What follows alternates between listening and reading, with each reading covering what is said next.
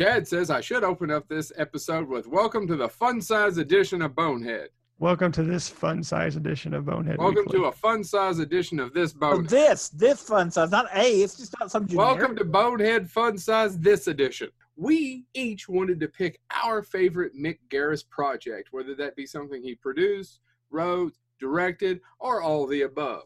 I'll go first. I had a really hard time because I actually wanted to do two versions of this where we did the non-king adaptions and the king adaptions. And my issue is is one of my favorite movies of his is a king adaptation, but it's the one that gets absolutely no credit.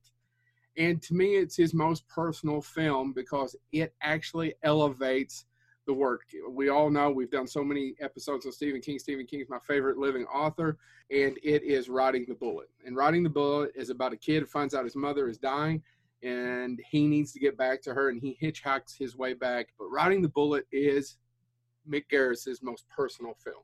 Probably uh, also David Arquette's second best role. my my second really quick can i say is psycho 4 is way better than any movie called psycho 4 has any right to be So, uh, so for my pick, um, you know, I was going to pick what is considered the best Easter movie of all time. I've said it numerous times. i just assumed that's what you're going to do No, I am said going to go for one that he just wrote uh, because I, I feel like it's forgotten. The batteries not included. Uh, Mick wrote it. Uh, it was actually originally intended to be an amazing episode of Amazing Stories, but they they thought it was too good of a story, so they made it into a feature film.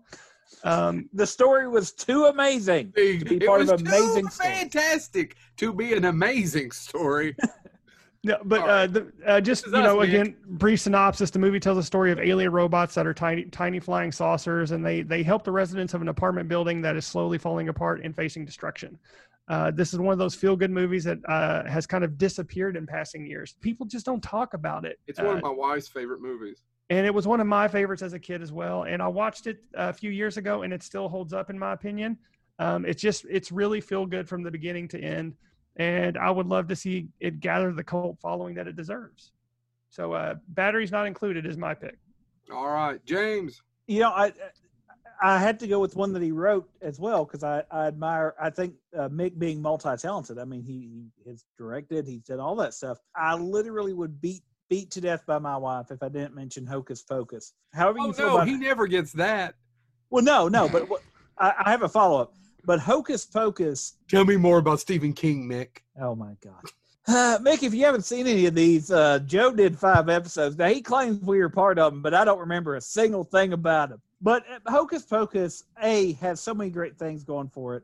Uh, I got to mention Doug Jones because I'm a huge Doug Jones fan. The other thing about it is, speaking of cult following, it's really funny to me because I got an email from Disney today, the Disney store. It was all, oh, buy stuff for Halloween. And I think it's really funny that probably 10 years ago, Hocus Pocus had a cult following, but there wasn't lots of merchandise. they released it in the summer they didn't even release it at halloween it was such just a drop and if you're ever near Hattiesburg, Mississippi, one of the coolest things that goes on there, the the historic Saenger Theater, they annually do a showing of Hocus Pocus, and it sells out, and you get to sit with a crowd. I took my wife because my wife does love that film, but I love it now that I have kids because it is a Halloween movie. It does very much have a Halloween movie feel that I can watch with my kids. I, I was gonna say I wanted to honorably mention one other thing. Mick Garris wrote Michael Jackson's Ghost, and everybody knows Thriller.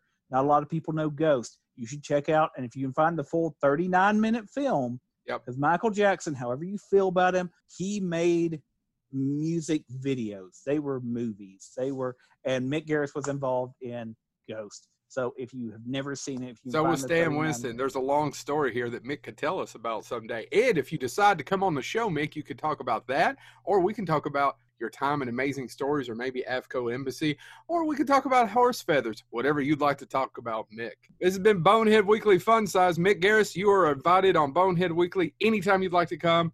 Even though you've already told me no once a couple years ago. Thank you so much. And thank you for your years of work, Mick.